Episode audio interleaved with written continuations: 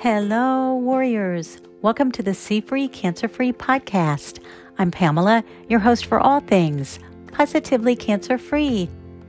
Hello, my friends. I'm so sorry to have stepped away for a few days. My daughter in law and grandbaby got sick, so I went to South Carolina to help. All was great until I got home and then I got sick. Friends, I have not been sick other than cancer. I seem to do things really big, but I haven't been sick in decades.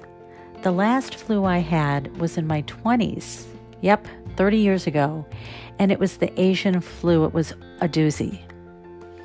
Now, I don't know for sure how I got cancer, and I don't know for sure how I got this awful stomach bug this week.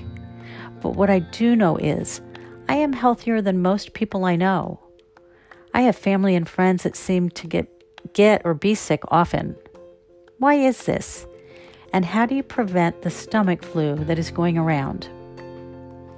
Even though I think I do it all right, eat right, exercise, pray a lot, and am, and am super happy, there are bacteria that are super contagious and stubborn.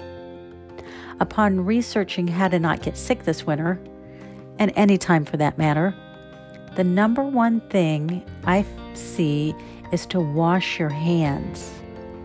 After everything you do, wash your hands and keep disinfectant wipes in your bathrooms, kitchen, and vehicle. It is as simple as a germ on a gasoline hose that can change your world for a few days, and not in a good way. So, along with eating fruits and veggies, protein, and hydrating, take your vitamin C, D, K, Bs, magnesium, and please wash your hands a lot. I'm so glad to be back, and I'm so glad that you're here. Until tomorrow, God bless.